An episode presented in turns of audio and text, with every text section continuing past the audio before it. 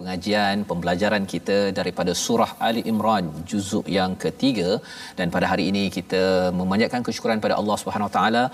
Allah benarkan, Allah izinkan kita untuk sama-sama mengikuti baris demi baris di dalam Surah Ali Imran untuk sama-sama kita mengambil pelajaran, terutama kisah Nabi Isa yang dikaitkan dengan kumpulan orang-orang yang ingin kita berjaya, bukan yang disesatkan sebagaimana dalam surah Al-Fatihah.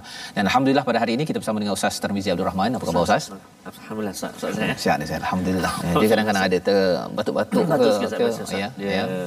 Kadang kita makan, makan ya? minum air banyak, oh, dan yeah. cukup rehat dan sebagainya. Itu antara kesan-kesannya lah. Kesannya lah. Ya, tapi insya-Allah sahabat-sahabat kita maintain Ustaz. Maintain ya, semua di kalangan tuan-tuan sahabat Al-Quran semua terus kekal, dan doakan kita semua dapat istiqamah ya. bersama Al-Quran ini. Dan uh, jangan lupa untuk share di Facebook masing-masing pada hari ini untuk kita melihat kepada sambungan kisah Nabi Isa alaihi salam agak panjang di dalam surah Ali Imran ini, kerana surah Ali Imran ini salah satu poinnya ialah memberi penekanan pen, uh, penjelasan kepada kumpulan-kumpulan kumpulan orang Nasrani ya, Kristian uh, yang dikaitkan dengan istilah waladhdallin di dalam surah Al-Fatihah. Ha, jika surah Al-Baqarah itu dikaitkan dengan ghairil maghdubi alaihim, bukan orang yang dimurkai, terutama Bani Israel yang dijelaskan dalam surah surah Al-Baqarah. Jadi pada hari ini jom kita sama-sama mulakan dengan Ummul Quran Al-Fatihah bersama dengan Ustaz Tarmizi. Silakan. Terima kasih Ustaz Tuan Fazlun. Assalamualaikum warahmatullahi wabarakatuh tuan-tuan dan puan-puan sahabat-sahabat Al-Quran yang dikasihi oleh Allah Subhanahu Wa Taala sekalian. Insya-Allah kita mula pertemuan kita seperti mana kata Al-Fadhil Ustaz Fazrul tadi. Kita hari ini berada di muka surat yang ke lima puluh enam di juzuk yang ketiga Ustaz. Makin hampir untuk hmm. uh, masya-Allah lima puluh tujuh mak saya uh, muka surat lima puluh tujuh. Uh, tadi saya bacakan ayat lima puluh tiga hmm. dan kita berada di akhir-akhir uh, juzuk ataupun surah uh, uh, uh, apa ni juzuk yang ketiga. Uh, maka berbincang atau berbicara tentang uh, Nabi Allah Isa Isa ya. uh, dan uh, insya-Allah kita nak mulakan pertemuan kita dengan Ummul Quran Surah Al-Fatihah ataupun nama lain bagi Surah Al-Fatihah Surah Asy-Syifa, penyembuh saya ya, sebagaimana kisah yang diriwayatkan oleh Abu Sa'id Al-Khudri bersama dengan para sahabat yang sedang apa uh, bermusafir, singgah seketika dan membacakan ruqyah uh, menggunakan surah Al-Fatihah, membaca surah Al-Fatihah sembuh uh, kesakitan yang dialami oleh penduduk kampung Amin. yang Amin. disinggah itu.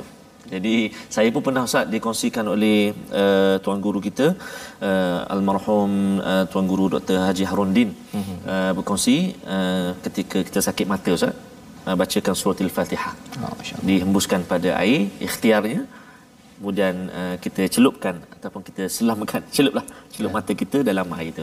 Izin Allah Subhanahu Wa Taala sembuh. Dan saya buat sendiri tu Ustaz. Hmm, ha, saya baca empat puluh kali Al-Fatihah. Al-Fatihah. Tapi kena baca betul-betul lah. Betul-betul. Jangan lah. espresso. Jangan baca betul. laju. Ya, ada orang bila dengan empat puluh tu Allah banyaknya, dia baca laju Ustaz. Ha. Elok mata sebelah sebelah kanan belum baik lagi, berjangkit pula sebelah kiri. Oh, sebab baca tak betul. Jadi surah Asy-Syifa, surah penyembuh, wa nunazzilu minal qur'ani ma huwa shifaa'un wa rahmatul lil mu'minin. Jadi Al-Quran itu ialah penyembuh, penyembuh secara fizikal dan yang lebih penting penyembuh tubuh badan kita, hati kita, hati, ha, hati kita. kita. Jadi kita senantiasa setiap hari permulaan kita Ummul Quran surah Al-Fatihah. Saya nak baca uh, kali ini dengan menggunakan uh, tarannum bayyati Ustaz. Ya. A'udzu billahi minasy syaithanir rajim. Bismillahirrahmanirrahim. الحمد لله رب العالمين الرحمن الرحيم مالك يوم الدين إياك نعبد وإياك نستعين اهدنا الصراط المستقيم صراط الذين أنعمت عليهم غير المغضوب عليهم ولا الضالين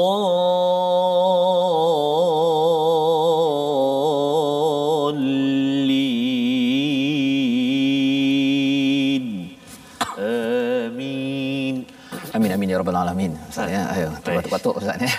Masya-Allah. Alhamdulillah kita membaca daripada Ummul Quran sebentar tadi. Tuan-tuan dan puan dimati Allah sekalian, kita uh, ingin mengingatkan diri kita berkali-kali bahawa sebenarnya kita memerlukan hidayah, bantuan daripada Allah pada setiap masa. Dan uh, bercakap tentang hidayah ini ustaz ya, salah satu daripada hidayah penting yang bersyukur sangat kepada kita yang beragama Islam ialah kerana kita percaya beriman pada Nabi Isa ya. Dan tak perlu berhujah banyak, kita uh, sanggup untuk ataupun mudah diizinkan Allah untuk beriman kepada Nabi Isa, Nabi Musa dan Nabi Muhammad sallallahu alaihi wasallam. Tetapi bagi orang-orang Nasrani ataupun orang-orang lain, sebenarnya mereka nak beriman ini perjuangan mereka amat yes. amat kental ustaz ya, pasal mereka mungkin lahir dalam keluarga Kristian, hmm, keluarga betul. agama yang berbeza. Hmm. Mereka nak kena cari hujah yang jelas, barulah mereka nampak bahawa Nabi Isa itu bukan anak Allah tetapi ia adalah nabi Allah Subhanahu Wa Taala. Ya, jadi uh, pada hari ini kita ingin melihat kepada uh, halaman lima puluh tujuh, apakah ringkasannya.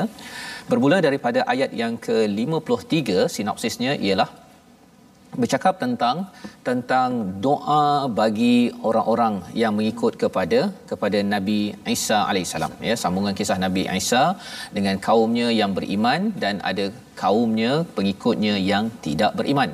Ini kita akan lihat sehingga ayat lima puluh lapan dan disambung pada ayat lima puluh sembilan, bantahan terhadap tuduhan bahawa Nabi Isa adalah anak Tuhan. Dan kalau katakan degil sangat, ada satu istilah dinamakan al-mubahalah. Ha, ini kita akan lihat pada ayat enam puluh satu nanti, bagaimana ketika Nabi sudah pun menjelaskan satu persatu tentang kebenaran Nabi Isa masih lagi degil, maka mubahalah ini adalah satu teknik yang perlu difahami yang harapnya hari ini kita belajar bersama insya-Allah. Jadi pada hari ini ustaz ya, kita ya. akan mulakan ya dengan uh, ayat lima puluh tiga lima puluh enam uh, bersama dengan tuan-tuan yang berada di di rumah uh, boleh buka mushaf pada muka surat lima puluh tujuh, kita baca bersama insya-Allah. Okey, baik. Terima kasih ustaz. Kita nak baca ustaz uh, bermula dari ayat yang ke lima puluh tiga sehingga ayat lima puluh tujuh ustaz. lima puluh enam. Eh, lima puluh enam. Ya. Kita sampai ayat lima puluh enam dan kita berada di muka surat lima puluh tujuh. uh, Alhamdulillah uh, ayat yang kita nak baca hari ini ada satu ayat yang agak panjang, eh? Ayat lima puluh lima kat situ panjang, ada satu dua tiga empat baris. Uh, ayat lima puluh lima tu, jadi kita kena perhatikanlah nanti dekat mana kita nak berhenti waqaf dan dekat mana kita nak ambil balik ibtidak bacaan kita. Jadi Al-Quran yang akan memandu kita di skrin kita nanti, dia akan pandu kita dengan warna tu Ustaz eh. Mm-hmm. Warna hijau dengan hijau. warna merah. merah. Kalau warna hijau kita berhenti di akhir warna itu, kita kena ulang balik di permulaan warna itu. Itu warna hijau. Kalau warna merah, kita berhenti di akhir warna merah tu, maka kita boleh terus saja menyambung bacaan kita, meneruskan bacaan kita selepas warna merah tu. Itu adalah perbezaan dia. Dan kadang-kadang ada juga ustaz, ada ayat-ayat yang saya ataupun Ustaz Tirmizi baca tak berhenti pun pada warna hijau tu sebab nafas masih ada. Mm-hmm. Ha, jadi kita teruskanlah bacaan sambung kita kepada wakaf yang contoh wakaf jim ke, qaf ke, mm-hmm. qaf lamia, kaf. Nah, itu kita akan bincang juga nanti. Kita akan kongsi juga dengan para sahabat-sahabat Al-Quran semuanya dalam episod-episod tajwid yang akan datang. Jadi mari kita baca ayat lima puluh tiga sehinggalah ayat yang ke lima puluh enam. Saya nak cuba baca dengan tarannum uh, uh, tarannum sabalah insya-Allah, tarannum sabah. Eh? A'udzu billahi minasy syaithanir rajim. رَبَّنَا آمَنَّا بِمَا أَنزَلْتَ وَاتَّبَعْنَا الرَّسُولَ فَاكْتُبْنَا مَعَ الشَّاهِدِينَ وَمَكَرُوا وَمَكَرَ اللَّهُ وَاللَّهُ خَيْرُ الْمَاكِرِينَ إذ قال الله يا عيسى إني متوفيك ورافعك إلي ومطهرك ومطهرك من الذين كفروا وجاعل الذين اتبعوك وَجَاعِلُ الَّذِينَ اتَّبَعُوكَ فَوْقَ الَّذِينَ كَفَرُوا إِلَى يَوْمِ الْقِيَامَةِ ثُمَّ إِلَيَّ مَرْجِعُكُمْ فَأَحْكُمُ بَيْنَكُمْ فِيمَا كُنْتُمْ فِيهِ تَخْتَلِفُونَ فَأَمَّا الَّذِينَ كَفَرُوا فَأُعَذِّبُهُمْ عَذَابًا شَدِيدًا فِي الدُّنْيَا وَالْآخِرَةِ وَمَا لَهُمْ مِنْ نَاصِرِينَ صدق الله العظيم. Surah Al-Azim. Ini daripada ayat lima puluh tiga hingga lima puluh enam Ustaz ya, menyambung kepada kisah Nabi Isa. Jika kita melihat pada hari semalam pada uh, ayat ke lima puluh dua, uh, Nabi Isa uh, hassa ada merasakan di kalangan pengikutnya itu uh, minhum sebahagiannya al-kufr yang kufur yang ingin derhaka, uh, ingin merancang untuk membunuhnya ya, ya? Uh, maka kata beliau, kata Nabi Isa, man ansari ila Allah, siapa yang akan men- menolong menolongku? Maka menjawablah Hawariyun ya. Hawariyun ini gelaran kepada pengikut setia Nabi Isa katnya daripada perkataan haur, hauru itu, iaitu mereka ini adalah seperti nelayan di oh. uh, sungai berdekatan ya, uh, dan mereka ini uh, memang uh, tugas mereka ini uh, ataupun mereka ini bersedia untuk mengikut menjadi ansarullah ataupun pengikut kepada Nabi Nabi Isa ya. Kalau di Madinah itu uh, golongan ansar di Madinah itu adalah orang yang nak menolong Nabi, Nabi ya, ketika Nabi berhijrah. Betul. Baik. Jadi uh, di sini pada ayat lima puluh dua semalam, uh, washhad bi an muslimun ya, saksikanlah wahai Nabi Isa, sesungguhnya kami ini orang yang berserah, yang Islam, yang muslim kepada Allah Subhanahu Wa Taala. Okey, itu Nabi Isa yang menyaksikan. Hmm. Dalam agama Kristian ini Ustaz ya, dia sebenarnya hmm. testimony hmm. ataupun kesaksian ini amat penting oh. ya, bersaksi, saya saksi, saya oh. saksi itu I swear. I swear. I swear. Ha, yang itu dalam agama Kristian dia amat amat penting kan. Oh, ya. Tetapi uh, bukan sekadar kesaksian Nabi Isa yang diajarkan, pasal bila cakap kesaksian Nabi Isa sahaja hmm. itu yang sampai dia mengkultuskan, me- menyucikan Nabi Isa ini oh. angkat sampai jadi Tuhan. Ha, tapi Allah menyatakan apa dalam ayat lima puluh tiga, Rabbana amanna bima anzalta wattaba'na ar-rasul faktubna ma'asyahidin ya, iaitu wahai Tuhanku, wahai Tuhan kami, kami telah beriman kepada apa yang Engkau turunkan ya. Perkataan Rabbana itu adalah amat-amat besar. Kerana apa? Kerana di dalam uh, agama Kristian hmm. mereka meletakkan Rabb itu kepada uh, Nabi Isa yeah. ya. Uh, jadi kesaksian Nabi Isa dah cukup. Nabi Isa sebagai savior, sebagai penyelamat hmm. ya, yang penting uh, percaya pada Jesus, hmm. pada Isa, uh, dosa apa pun akan diampunkan, nanti masuk syurga. Ha ya, tetapi dalam konsep Islam, percaya pada Nabi Muhammad bukan bermaksud selamat segala-galanya. Ya. Percaya mesti diikuti dengan wa ata'na ya, ya sami'na wa ata'na. Jadi kalau dalam ayat ini mereka menyatakan Rabbana, tema dalam uh, surah Ali Imran ini banyak. Bila Nabi, kalau kita kisah awal surah ini, Nabi Zakaria betul. Dapat anak, diberi khabar gembira. Uh, Nabi Zakaria terus bercakap dengan Allah, yeah. bukan cakap dengan malaikat. Betul. Direct. Kalau terus direct. Maryam dapat berita, uh, malaikat bawa berita terus direct kepada Allah. Jadi bila uh, Nabi Isa menyampaikan pelbagai perkara, terus sahaja direct kepada Allah, bukan yeah. hanya kepada Nabi Isa, kerana nabi tetap nabi, yeah. seorang makhluk di sisi Allah Subhanahu Wa Taala. Dan diikuti dengan perkataan wattaba'na ar-rasul. Perkataan ittiba ini tuan-tuan yang dirahmati Allah sekalian, dia berbeza dengan wa ata'na. Ya. Kalau wa ata'na taat, kita bincang sebelum ni Ustaz ya. Kalau katakan dekat Umar kata uh, Adam uh, tolong ambilkan air, uh, yang itu maksudnya ialah uh, kena panggil nama ya, barulah uh, akan taat. Ya. Tapi kalau wattaba'na ini dia lebih tinggi daripada taat ya, dia ada kaitan juga dengan istilah uh, uh, apa kunut ya, uh, kunut. Kalau kat sini uh, ittiba. Ya. Wattaba'na ar-rasul ini maksudnya mereka ini amat mengikuti secara dekat ya, secara dekat apa sahaja mereka ikut. Itu sebabnya kalau golongan uh, selepas sahabat tu tabi'in dengan tabi'in tabi'in ustaz ya, yeah. maksudnya mereka ni yang amat ikut secara dekat kepada apa yang disunnahkan oleh Nabi sallallahu alaihi wasallam ya. Jadi pengikut mereka ini ikut secara dekat, secara rela. Faktubna ma'asyahidin, dan tuliskanlah kami, jadikanlah kami ini bersama orang-orang yang bersaksi atas kebenaran-Mu dan Rasul-Mu. Uh, ceritanya apa?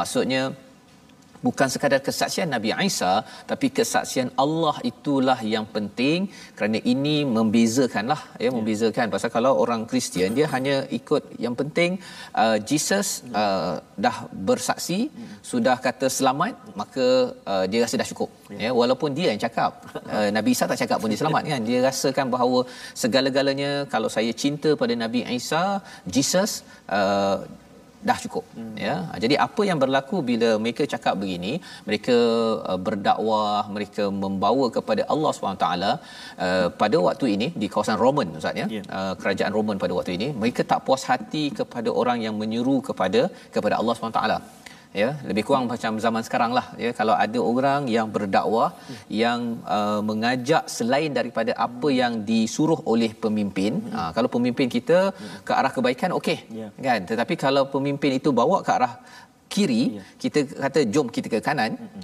maka pada waktu itu mereka tak puas hati kepada hmm. Nabi Isa, dan ada pengikut Nabi Isa ini yang membuat makar.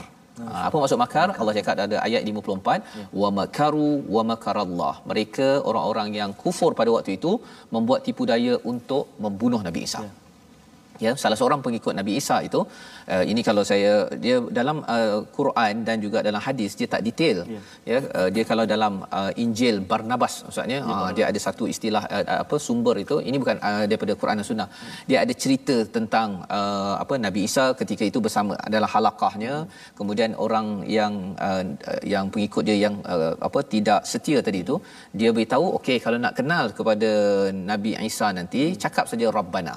Oh. Ya Rabbana ya, jadi uh, my mas, uh, apa ketua kamilah ya, bukan Rabbana Tuhan kami ah. ya, tapi ini sering disilap fahami dalam tradisi Kristian. Rabbana oh. tu dia kata ah ni Tuhan kamilah ni yeah. ya, Rabb tu maksudnya ketua ataupun uh, apa pemerintahlah yeah. ya.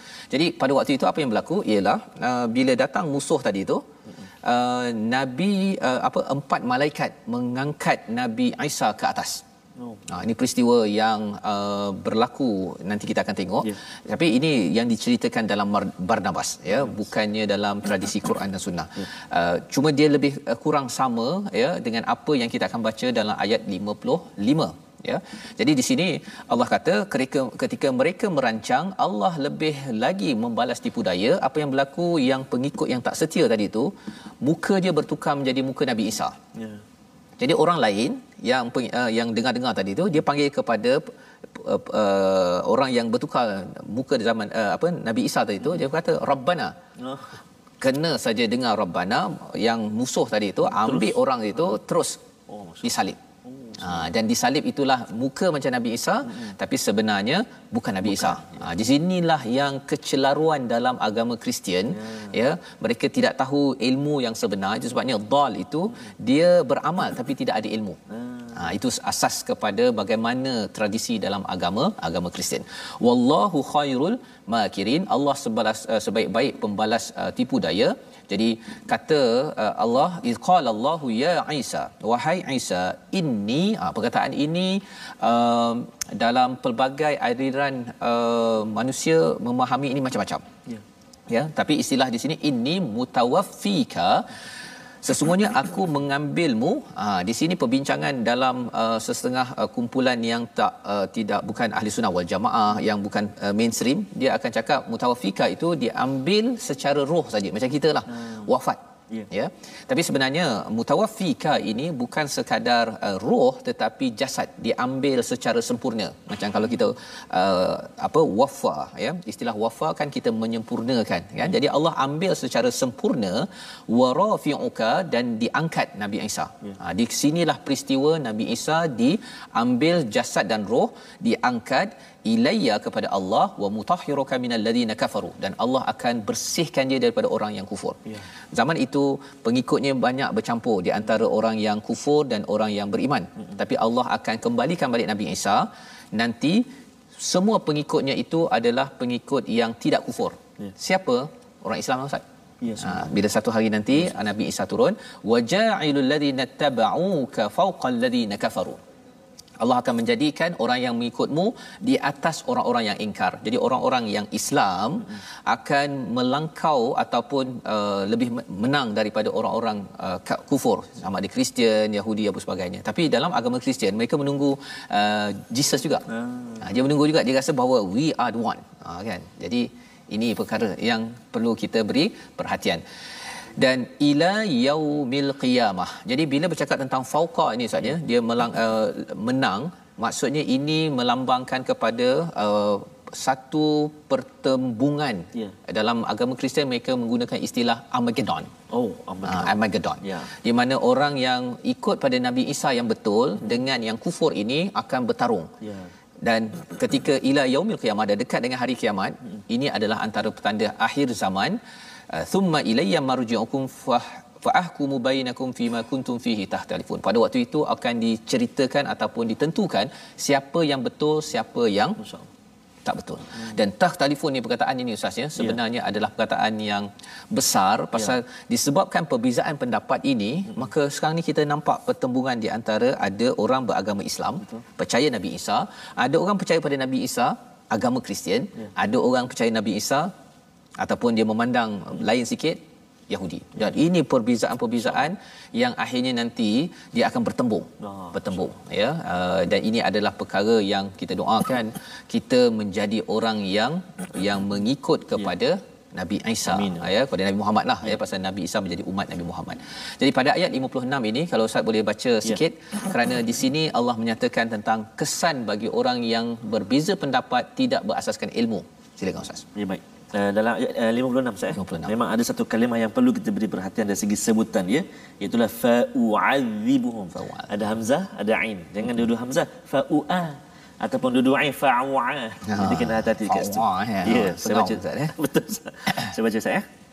A'udzubillahi minasyaitonir rajim. فَأَمَّا الَّذِينَ كَفَرُوا فَأُعَذِّبُهُمْ عَذَابًا شَدِيدًا فِي الدُّنْيَا وَالْآخِرَةِ وَمَا لَهُمْ مِنْ نَاصِرِينَ. Sadaqallahul azim. Maka adapun orang-orang kafir, maka akan aku azab mereka dengan azab yang sangat pedih di dunia dan di akhirat, sedangkan mereka tidak akan memperoleh penolong. Maksudnya ini ya. adalah satu ancaman Allah kepada orang-orang yang kufur kepada keimanan pada Allah secara umum, tapi lebih spesifik kepada uh, Nabi Isa, kebenaran Nabi Isa. Maksudnya kalau kufur menjadi orang Kristian, ya. Allah akan mengazab mereka ini azaban syadida. Allah tekankan lagi amat sengsara fi dunya wal akhirah. Hmm. Bukan sekadar di akhirat ya, di dunia lagi dah. Dan kefahaman perkara ini bukan sekadar Allah uh, akan azab secara uh, massa hmm. ataupun secara menyeluruh, hmm. tetapi boleh saja secara individu ya. Apabila seseorang itu kufur, kesannya ialah dia mungkin stres ya, dia cepat sakit hati, sakit jiwa ya. Perkara-perkara inilah yang Allah nyata tidak ada bantuan ya yang besar datang daripada Allah kepada orang yang kufur, membawa kita kepada perkataan kita pada hari ini. Mari sama-sama kita saksikan iaitu perkataan tabi'a ya, yang berulang sebanyak seratus tujuh puluh empat kali. Maksudnya apa? Mengikut secara dekat ya, mengikut secara dekat, walaupun mungkin orang persoalkan Ustaz ya, uh, mengapa kena berpusing ke ke kanan ke kiri pada zaman sahabat itu.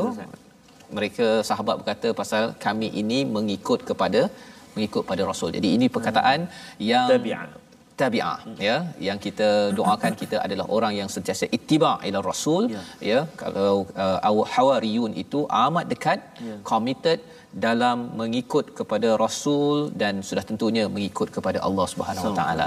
Jadi ini pelajaran kita daripada halaman lima puluh tujuh untuk ayat sehingga ayat lima puluh enam kisah Nabi Isa.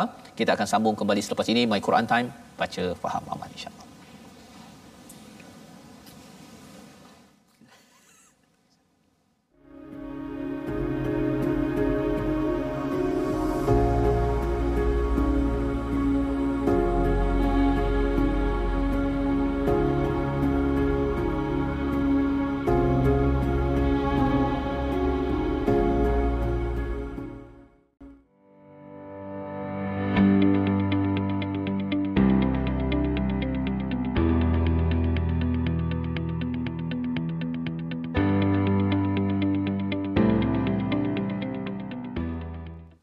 رسول الله يا حبيب Allah, kami rindu padamu.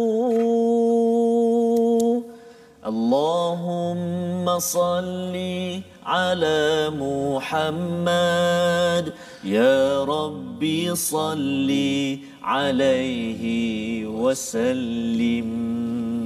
Allahumma salli ala sayyidina Muhammadin wa ala ali sayyidina Muhammad. Barang siapa yang berselawat ke atasku sekali, Allah akan berselawatnya ke, ke atasnya sepuluh kali. Au kama qala ar-rasul sallallahu alaihi wa ala alihi washabihi wasallam.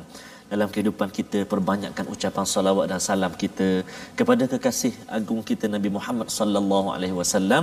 Mudah-mudahan kita senantiasa dan di saat satu hari nanti kita mendapat syafaat Rasulullah sallallahu alaihi wa ala alihi wasahbihi wasallam. Betul, dan, dan kita pun Yesus dapat menjiwai ya, perjuangan kepada Nabi Muhammad, Nabi ya, bagaimana Muhammad. Nabi uh, berinteraksi yeah. dengan orang-orang betul. Nasrani ini. Mereka yes. ni memang dia punya hujah dia betul. apa sebagainya berbelit-belit Allah, ya Allah. Dan Nabi perlu me, apa menguruskan mereka yeah. ini uh, dengan cara yang terbaik. Ha, itu yang menariknya yeah. apa yang akan kita baca nanti yeah. di mana uh, mereka ini uh, nak berhujah dengan Nabi, dia uh, menginap di Masjid Nabawi. Subhanallah. Ha, itu perkara yang saya bila tengok eh nak, dia nak berhujah, besok nak berhujah kan. Beberapa hari mereka berhujah, berdebat dengan Nabi, uh, sampai cakap bahawa Isa uh, apa ibnullah, uh, anak Allah. Tetapi apa yang berlaku tuan-tuan, Nabi Muhammad sallallahu alaihi wasallam yang kita selawat pada hari ini memberi izin pada mereka untuk Allah duduk Allah. menginap dalam Masjid Nabawi. Masjid Nabawi. Allah. Nah, subhanallah.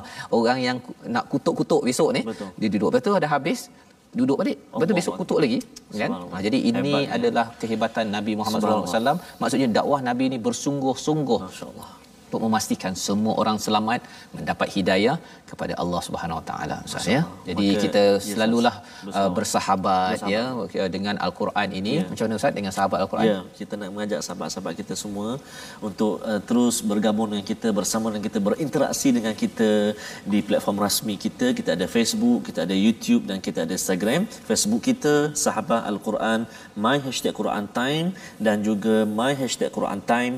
YouTube kita iaitu My Hashtag Quran Time Official dan Instagram kita My Quran Time Official. Kita ajak semua sahabat-sahabat Al-Quran semua uh, untuk sama-sama bergabung dengan kita. Dan kalau yang dah tahu tu Ustaz, yeah. saya bahas-bahaskan kepada kawan-kawan. Yeah, eh, rupanya ada Instagram lah Quran Time ni. Hmm. Eh, kalau saya yang terlepas, saya saya kadang empat tu pun saya tak tak sempat nak tengok ulangan tu. Tak apa. Bagi tahu kat kawan-kawan kita, kita ada YouTube kita, channel kita My Hashtag Quran Time Official kan. Jadi boleh tengok dekat situ. Dan seperti biasa juga kita nak menyambung pengajian semalam uh, berkenaan dengan ilmu tajwid kita. Semalam kita telah kongsikan tentang makhraj al-lisan huruf kaf, iaitu pangkal lidah. Hari ini kita nak kongsi lagi satu huruf yang berada di pangkal lidah, dia dia terletak di belakang huruf kaf, iaitu huruf qaf. Ada dekat-dekat tu kaf qaf. Kan saya sebut pun lain kan, kaf dengan qaf, iaitu makhraj khas al-lisan lidah. Dan kita fokus kepada makhraj pangkal lidah, iaitu huruf qaf. Tengok bulatan tu, bulatan yang kita bulat dekat situ, pangkal lidah dekat situ, iaitu pada contoh dia ayat yang ke lima puluh lima, ayat yang ke lima puluh lima, idz qala Allah, permulaan itu. Ha, idz qala Allahu, idz qala Allah. Jadi qaf ni tuan-tuan dan puan-puan sahabat-sahabat Al-Quran semuanya, dia terletak di, kalau lidah kita ni, lidah kita kan kaf di depan, kaf di depan, qaf belakang dia. Qaf ni dia dekat dengan anak tekak. Qaf ni dia dekat dengan anak tekak, bukan anak sulung lah, anak tekak kita. Dekat dengan anak tekak kita tu. Dia kalau kita sebut qa qa qa qa tu. Kalau kita pergi Terengganu Ustaz, oh tentang orang Terengganu. Akok. Akok Ustaz. Ha, nak beli kuih akok, biar ada kolkolah sekali. Nak beli kuih akok kok lima ringgit. Oh, dia akan bagi ekstra sebab ada kolkolah sekali. Jadi jangan kita cakap nak beli kuih, nak beli apa ni, ni berapa ringgit akak? Ah, jadi kita tukar tu. Ni awak nak akak ke akok ni? Ha, so itu perbezaan dia Ustaz. Contoh kalau kalimah idz qala Allah, permulaan ayat lima puluh lima tu. Kalau kita baca dengan huruf kaf, idz qala Allah, dah bertukar sah. Yang ni iz qala Allah, ingatlah ketika Allah berfirman, maksud dia qala. Qala. Kalau kita sebut kala, ah tu dikala sepilah. Contoh. Ah, maksudnya kita kena hati-hati. Semalam kita kasi kaf di depan dia, qaf belakang dia. Maknanya lagi hampir dengan anak tekak kita. Masya-Allah. Ustaz. Okay, jadi kita praktikkan cara menyat, uh, mengeluarkan huruf qaf itu ah, tadi ya. Dan qaf. Ini kita baru berkongsi tentang makhraj huruf, tempat keluar. Mm-hmm. Kita belum kongsi lagi sifat dia. Mm. Ah, sifat huruf dia kan. Ada sifat bergetar, oh, ada yeah. sifat uh, menahan, ada melep- terlepas bila kita sebut. Oh, banyak lagi Ustaz. Yang ni kita oh, kongsikan dulu tempat keluar dia dahulu. Masya-Allah. Okay? Itu ilmu pada hari ini huruf qaf Ustaz ya. Uh, yeah. Untuk memastikan. Maksudnya memang bila cakap tentang lisan ini betul, ya, uh, nikmat lidah kita ini betul, memang besar sebenarnya betul, kan. Pasal setiap uh, tempat je ini yeah, adalah ruang selain daripada rasa uh, kesedapan betul, uh, apa durian oh, ataupun uh, mangga ya. Yeah. Rupanya dia tempat untuk ya Allah, melantunkan zikir-zikir kepada Allah ya, Subhanahu taala. Jadi uh, pelbagai fungsi hmm. uh, nampak uh, ringkas, ringkas tetapi sebenarnya ini adalah Allah kehebatan. Satu lidah satu tu je, satu lidah. Satu tu je. Tapi ada banyak tengah, tepi, depan, hujung, hmm. belakang, pangkal betul, sebagainya. Subhanallah ya. Jadi kita nak menyambung yes, kembali pada kali ini untuk ayat lima puluh tujuh hingga enam puluh satu. Ya. Kalau tadi kita bercerita pada ayat lima puluh enam bagi orang yang kufur kepada Allah Subhanahu Wa Taala, yang tidak mahu ataupun tidak mahu beriman kepada kebenaran, ada azab. Bagi orang yang beriman apakah kesannya? Mari kita sama-sama lihat pada ayat lima puluh tujuh hingga enam puluh satu. Silakan. Terima kasih Ustaz. Sahabat-sahabat Al-Quran semuanya, kita nak uh, menyambung uh, sambungan baki ayat kita dalam muka surat lima puluh tujuh ini, iaitu ayat lima puluh tujuh sehingga ayat enam puluh satu. Tadi saya dah baca dengan Taranum Saba. Saya nak tukar pula lagu dia dengan kita nak baca dengan Taranum uh, Jiharkah pula. Hmm. Insya-Allah boleh. Uh, mungkin ada sahabat-sahabat kita yang bila saya tanya tadi, Taranum apa? Jiharkah dia sebut Ustaz. Oh, yeah. peminat kita. Peminat ya. Kalau okey, jiharkah ni kadang-kadang jadi, kadang tak jadi Ustaz. Tapi bila tak jadi tu jangan jerkah pula. Ha, jangan jerkah. Ha, eh. Jiharkah nama dia. Jihar. Sebenarnya sangat dekat dengan kita lagu takbir raya tu Ustaz. Hmm. Ha, lagu takbir raya kan. Jadi uh, mari kita sama-sama cuba, sahabat-sahabat Al-Quran cuba ikut, perhatikan, cuba ikut pelan-pelan insya-Allah eh. A'udzu billahi minasy syaithanir rajim. وَأَمَّا الَّذِينَ آمَنُوا وَعَمِلُوا الصَّالِحَاتِ فَيُوَفِّيهِمْ أُجُورَهُمْ وَاللَّهُ لَا يُحِبُّ الظَّالِمِينَ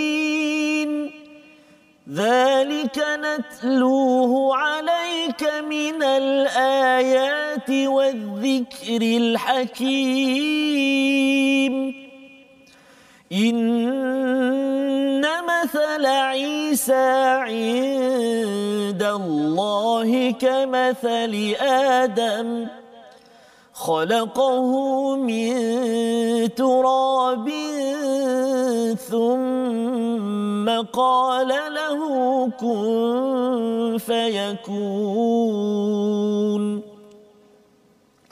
الحق من ربك فلا تكن من الممترين فمن حاجك فيه من بعد ما جاءك لك من العلم فقل تعالوا فقل تعالوا ندع أبناءنا وأبناءكم ونساءنا ونساءكم ونساءنا ونساءكم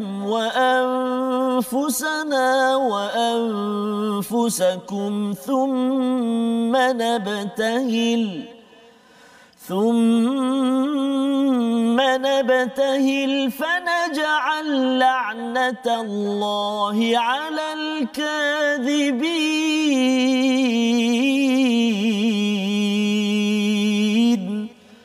صدق الله العظيم. Surah Al-Azim ini ayat ayat lima puluh tujuh hingga enam puluh satu seterusnya menyambung kepada kepada orang-orang yang beriman, ya. Apakah balasan kepada orang-orang yang beriman kepada Nabi Isa, kepada Nabi Muhammad sallallahu alaihi wasallam, kepada kebenaran? Wa ammal ladina amanu, orang-orang yang beriman dan beramal soleh, maka Allah menjanjikan fayuwaffihim ujurahum, Allah akan beri ataupun sempurnakan. Istilah yeah. fayuwaffihim itu daripada perkataan wafa, iaitu disempurnakan ganjaran kepada kepada mereka. Wallahu la yuhibbuz zalimin, Allah tidak suka kepada orang yang yang zalim. Ceritanya ustaz, ya, kalau yeah. katakan ketika kita buat baik, yes, yes. ada orang yang uh, berbuat zalim, kan, kita rasa macam ya Allah aku ni, kalau contohlah kan, kalau dekat uh, dekat, dekat jalan raya mm-hmm. kita beratur tiba-tiba zas, kan, ya, bukan satu lain orang pap tap lagi, ya. Kita ni beriman beramal soleh dah ni, kan, pasal kalau katakan saya pun boleh juga, yes, kan, yes. saya pun ada apa pedal, ada uh, brake, saya mm-hmm. boleh zas ke sana, tetapi kerana kita masih lagi beriman dan beramal soleh, yeah. kita rasa macam bila saya nak dibalas ini, hmm. Allah kata fayuwafihim ujurahum, Allah hmm. akan sempurnakan ganjaran. Bukan Allah biarkan saja. Itu contoh si uh, ringkaslah ustaz, ya. Tapi kalau kita bercakap tentang di peringkat dunia, bila bercakap tentang orang uh, yang bukan Islam menzalimi kepada orang Islam, yeah. ya, ataupun sesama Islam, kalau dia tidak beriman pada al-Quran ataupun tak mengamalkan al-Quran, dia menzalimi sesama orang beriman, yeah. Allah akan pasti sempurnakan. Ha, istilah yeah. kat situ fayuwafihim, sempurnakan. Jangan rasa ya Allah aku rasa macam ai kan ruginya lah kalau yeah. aku ni, jadi aku boleh balas, kan, yeah. sebenarnya Allah akan balas, Masalah. ya, balas dengan lebih banyak kebaikan, kerana Allah menyatakan wallahu la yuhibbuz zalimin, Allah tidak suka kepada orang yang zalim. Dan kalau kita ada terniat nak menzalimi seseorang, sebenarnya Allah memberi amaran, Allah tidak suka. Bila Allah tidak suka ini, maksudnya salah satunya ialah kita kena takutlah ustaz, ya. Ha, jangan pula kita rasa macam sikit-sikit takkan tak boleh kot, yeah. kan. Okey, tak. Ini adalah uh, warning, amaran daripada Allah Subhanahu Wa Taala.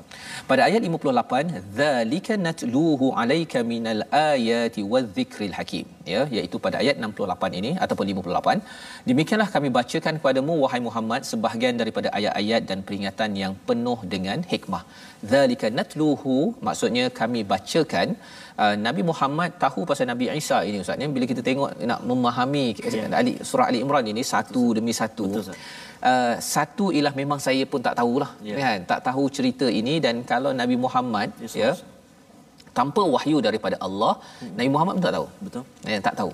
Jadi uh, apa sahaja info-info yang kita dapat ini, maklumat-maklumat yang kita dapat ini ini betul-betul tilawah daripada Allah. Allah bawakan kepada Nabi Muhammad pada kita. Minal ayati wadh-dhikril hakim adalah peringatan yang penuh dengan hikmah. Betul. Ha, peringatan yang penuh hikmah pasal apa? Pasal kalau kita tidak dapat peringatan penuh hikmah ini, mungkin kita pun hmm. rasa eh betul jugalah. Yeah. Mudah ni kalau masuk dalam agama Kristian, uh-huh. uh, asalkan uh, percaya pada Jesus cukup. Cukup. Betul. Itu menyebabkan kita mungkin berfikir yeah. tidak berhikmah yeah. ataupun tidak bijak, yeah. ya, dalam dalam kehidupan. Jadi uh, ayat-ayat ini kalau kita perasan ustaz, ya, hmm. kalau katakanlah ada kawan-kawan kita yang beragama Kristian yeah. dengar, dia akan rasa bahawa wah, ini memang apa istilahnya, hujahnya pam pam pam yeah, pam so. Tapi sebenarnya ini bukan kerana Allah benci, yeah, tetapi Allah sayang kepada semua manusia. Allah menjadikan, kalau kita tengok pada ayat lima puluh sembilan, menarik ya, mm-hmm. Inna mathala Isa indallahi kamathali Adam. Wah, subhanallah. Ini ini ini Allah nak cakap bahawa Masya, kalau apa perbandingan Nabi Isa hmm. di sisi Allah sama seperti Adam. Betul. Iaitu apa? Khalaqahu min turab thumma qala lahu kun fayakun. Dijadikan daripada tanah, kemudian dicakap kun, jadi. Uh, dan uh, bercakap tentang Nabi Isa dan Nabi Adam ini, mengapa dikaitkan? Pasal Nabi Isa ini orang Kristian kagum pasal dia tidak ada ayah dan lahir. Lahir, betul. Ha, jadi dikata ini bukan manusia biasa. Uh-huh. Ini adalah Tuhan. Tapi dia ada mak. Uh-huh. Kalau nak rasa beriman betul-betul, uh-huh, rasa hebat sangat Nabi Isa, ada satu lagi yang lebih hebat. Uh-huh. Tak ada mak, tak ada ayah. Betul. Ha, siapa Ustaz? Subhanallah. Nabi Nabi Adam. Nabi Adam. Ya, sepatutnya kalau nak rasa lebih hebat, buat satu lagi agama, uh-huh, ya, percaya kepada Nabi Nabi Adam. Nabi Adam. Ha kan. Ha, jadi ini Allah bagi kira bagi bagi bagi ini. Pasal apa? Pasal Allah sayang kita sebagai Bani Adam, ya, umat Nabi Adam ini, kalau boleh nak kembalikan ke syurga balik dengan kebenaran yang betul-betul daripada Allah Subhanahu Wa Taala. Bukan buat-buat ya, bukannya dengan dengan uh, kebatilan. Betul. Ha, jadi ayat seterusnya al-haqqu, kebenaran oh, ini min rabbik. Masya-Allah. Daripada Tuhan. Fala takum minal mumtarin, jangan kamu jadi di kalangan orang-orang yang ada miryah. Mumtarin ini daripada kata miryah, dah bawa dia punya hujah betul-betul, mm-hmm, ya, tetapi lepas itu diselewengkan, yeah, okey, diselewengkan. Contohnyalah ya, bila uh, ada ada masa saya di luar negara Ustaz ya, bila saya bercakap dengan orang Kristian ni, kadang-kadang bila kita berhujah-hujah-hujah-hujah, mm-hmm, dia tak boleh berhujah kan, dia akan pusing dia punya hujah dia. Yeah. Ha, dan dia kemudian dikata ini adalah misteri. Yeah. Ha kan, this is Uh, mystery of faith, dia kata ke uh, apa misteri dalam keimanan. Uh, kita tidak boleh memahami perkara ini segala-galanya kerana ini adalah misteri, yeah, kan? Tidakkah awak rasa bahawa ini misteri? Ah, dia Cuma. gunakan kaedah begitu, tapi sebenarnya dalam agama Islam kita bukan ber, uh, apa cerita-cerita misteri. Betul. Ataupun yang apa yang yang pelik-pelik. Betul. Untuk kita beriman. Kita beriman dengan ayat, dengan kebesaran, dengan hujah datang, yeah, jelas menggunakan akal yang Allah berikan kepada kepada kita. Jadi di sini Allah menyatakan pada ayat enam puluh satu ini, yeah, uh, sebagai hujung. Ha, ini yang dicakapkan bila Nabi dah bawakan satu demi satu, masih lagi kata tak tak tak tak kami tetap juga percaya Nabi Isa sebagai Tuhan, ya, walaupun Nabi Adam tu lebih hebat daripada Nabi Isa kalau dia cakap tak ada ayah tak ada ibu, hmm, tak juga dia apa percaya. Okey, fine, kita mubahalah. Ya, apa maksud mubahalah? Jom kita baca sekali lagi ayat enam puluh satu ini bersama dengan Ustaz Tarmizi. Terima kasih Ustaz. Ayat enam puluh satu iaitu di akhir muka surat itu saya. A'udzubillahi minasyaitonirrajim. Faman hajjaka fihi min ba'di ma ja'aka minal ilmi faqul ta'alaw nad'u abna'ana faqul ta'alaw nad'u abna'ana wa abna'akum wa nisa'ana wa nisa'akum وَنِسَاءَنَا وَنِسَاءَكُمْ وَأَنفُسَنَا وَأَنفُسَكُمْ ثُمَّ نَبْتَهِلْ فَنَجْعَلْ لَعْنَةَ اللَّهِ عَلَى الْكَاذِبِينَ. Sadaqallahul azim. Sadaqallahul azim. Sesiapa yang membantahmu dalam perkara ini setelah engkau memperoleh ilmu, katakanlah wahai Muhammad. Ha, jadi Nabi diajarkan setelah tadi kan, yang Nabi izinkan masuk ke Masjid Nabawi menginap di sana. Ya. Uh, besoknya berhujah lagi sampai dikata tak bahawa Isa ini adalah anak kepada Allah. Nabi terangkan lagi, terangkan lagi elok-elok, tetapi mereka masih lagi ada cara berfikir falsafah yang kelam, kelibut itu ya, tadi tu. Maka kesannya apa tuan-tuan sekalian, Allah ajarkan kepada Nabi, okey fine, kata pada mereka marilah kita panggil anak kami anak kamu, isteri kami isteri kamu, kami sendiri kamu juga. Kemudian marilah kita bermubahalah. Masya-Allah. Okey. Apa maksud mubahalah? Iaitu masing-masing pihak, ini dalam amazing ini diletakkan penerangannya.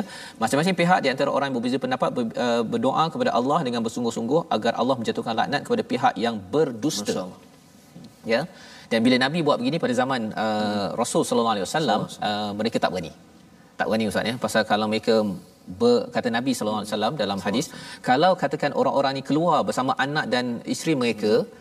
maka orang Kristian hancur habis sepanjang zaman. Masya-Allah. Ya, kalau mubahalah ini digunakan oh. kerana apa? Kerana ia bukan main-main. Betul, ya, bukan main-main kerana ia mem, mem apa menjemput ya. laknat kepada orang yang ber, berdusta. Dan perkara inilah yang amat ditakuti oleh orang Kristian. Ya, subhanallah. Zaman Nabi sampai zaman sekarang, kalau ia masih lagi, kalau ada yang kata jom kita bincang pasal kebenaran, hmm. okey, jom mubahalah. Hmm. Yang ini memang mereka takut. Pasal apa? Pasal mereka yakin bahawa azab kepada Allah ini adalah betul. betul. Benar-benar pernah berlaku, boleh berlaku sekarang, akan berlaku. Ya, bagi mereka yang yang um, berdusta kepada Allah Subhanahu Wa Taala. Jadi ini membawa kita kepada uh, kesimpulan kita yes, ustaz ya. Saya bacakan sikit daripada hadis Riyadhus Salihin di sini. Yeah. Uh, bercakap tentang orang yang uh, beriman, bertawakal pada Allah. Mm-hmm. Daripada Umar berkata, Rasulullah bersabda, andai kata kamu bertawakal pada Allah dengan sebenar-benarnya, nescaya kamu diberi rezeki sebagaimana dia memberi rezeki kepada burung. Burung itu pergi dengan perut kosong di pagi hari dan pulang dengan perut yang terisi penuh di petang hari, ya. Ha, jadi ini nak cerita tentang apa? Keimanan pada Allah semata-mata. Yeah. Ha, bukannya ada anak, kena ada orang lain apa sebagainya mm. untuk mengganggu yang menjadikan kita syirik, naudzubillah, yeah. ya, kepada Allah Subhanahu Wa Taala. Tetapi dalam agama Kristian ataupun agama-agama lain, mereka ada unsur-unsur ini. Yeah. Bertawakal kepada selain daripada Allah. Hmm. Ha, macam tadilah. Yeah. Kalau saya nak selamat, saya ni ada banyak dosa ni. Hmm. Kalau boleh saya minta Jesus Christ, hmm. please be the savior. Hmm. Ha, kan? Jadikanlah saya uh, sebagai penyelamat kepada saya. Hmm. Yang itu sebenarnya uh, tawakal selain daripada Allah. Allah kata bahawa burung pun pandai bertawakal pada Allah. Allah. Kan? Uh, seganlah kalau kita ini bertawakal selain daripada Allah yang Allah yang satu. Membawa kita kepada resolusi kita, tiga ya. resolusi pada hari ini. Mari sama-sama kita saksikan.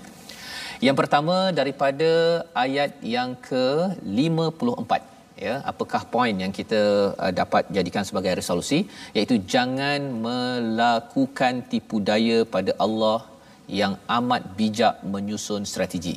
Ya, kita rasa macam kita boleh tipu ni kan, boleh corner sana, ya. cut corner, tetapi sebenarnya Allah kata uh, Allah pernah merancang, dan salah satu buktinya ya, pengikut Nabi Isa yang uh, apa yang tidak amanah itu ditukarkan Allah. ya ditukarkan dan akhirnya terbunuh disalib. Yang pertama. Yang kedua, tetap beriman dan melakukan amal soleh kerana Allah tetap beri ganjaran walaupun kita rasa tak puas hati, ya. tapi Allah akan puaskan hati kita dengan ganjaran yang sempurna berdasarkan pada ayat lima puluh tujuh sebentar tadi. Dan yang ketiganya, kita beriman dengan kebenaran, bukan teka-teka, ya, bukan dengan samar-samar seperti orang Nasrani yang diasak oleh Allah dalam surah Ali Imran ini. Mengapa diasak dengan bertubi-tubi? Ya. Kerana Allah nak membawa seluruh manusia, kalau nak beragama, beriman, berimanlah dengan kebenaran, ya. bukannya dengan kesesatan. Itulah yang kita doa, ghairil maghdubi alaihim waladhdallin, bukan dengan kesesatan, ya Allah. Saya nak atas hidayah orang-orang yang pernah diberi diberi nikmat. Mari sama-sama kita berdoa agar Allah pimpin kita atas hidayah terbaik menuju syurga. Silakan Ustaz. Ustaz. أعوذ بالله من الشيطان الرجيم بسم الله الرحمن الرحيم الحمد لله رب العالمين والصلاة والسلام على رسول الله الأمين سيدنا محمد وعلى آله وصحبه أجمعين اللهم صل على سيدنا محمد وعلى آل سيدنا محمد اللهم يا الله ويا رحمن ويا رحيم تتبكن له إمن كم يا الله Kukuhkanlah iman kami kepadamu ya Allah. Jangan jadikan dalam hati kami perasaan ragu-ragu akan ketaatan kepadamu ya Allah. Jangan jadikan kami ragu-ragu ataupun was-was terhadap segala titah perintahmu ya Allah. Akan tetapi jadikan kami hamba-hambamu yang benar-benar beriman kepadamu ya Allah. Ya Allah, ya Tuhan kami, kuatkan iman kami, lantaran itu kuat juga kami bersahabat dengan kalam-Mu Al-Quran, membacanya, memahaminya, mentadaburinya dan juga mengamalkannya ya Allah.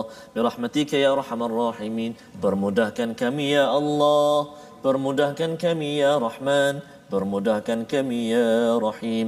Wa sallallahu ala sayyidina Muhammadin wa ala alihi wa sahbihi wa baraka wa sallam, walhamdulillahi rabbil alamin.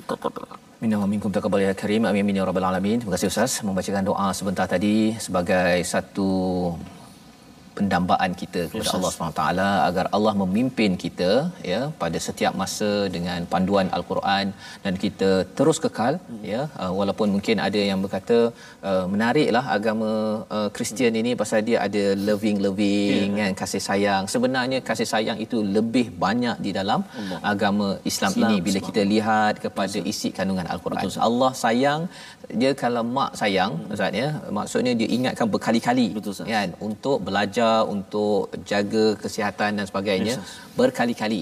Pasal bukannya mak benci mengingatkan banyak kali itu yeah. ya. Dan dalam konteks ini lebih daripada itu, walillahil uh, walillahil a'la matalil a'la hmm. maksudnya ialah uh, Allah mengingatkan berkali-kali ini yes, adalah untuk kita mendapat hidayah Allah. Jangan terheret ke ke pada kebatilan. Ini membawa kita kepada platform kita Wakaf untuk Ummah, satu usaha di mana kita ingin menyebarkan kasih sayang dan rahmat Allah ya melalui mushaf yang ada, yang akan ditatap oleh lebih ramai lagi insan-insan yang mungkin tidak berkemampuan daripada sumbangan tuan-tuan. Jadi saya menyeru untuk kita sama-sama menyumbang ya dalam Wakaf untuk Ummah dengan nombor yang tertera di atas skrin T V ataupun uh, di Facebook tuan-tuan. Insya-Allah kita akan bertemu lagi Ustaz ya pada ya, jam lima petang, betul Ustaz, pada jam sepuluh malam dan enam pagi ya. Ini pada hari Isnin hingga Jumaat. Betul, itu masa-masa kita bertemu ya, untuk mengulang kaji balik apa yang telah kita pelajari ya. Dan kita mengucapkan ribuan terima kasih kepada MOFAS ya, yang membawakan program ini dan juga pada tuan-tuan yang bersama My Quran Time, baca, faham, amal insya-Allah.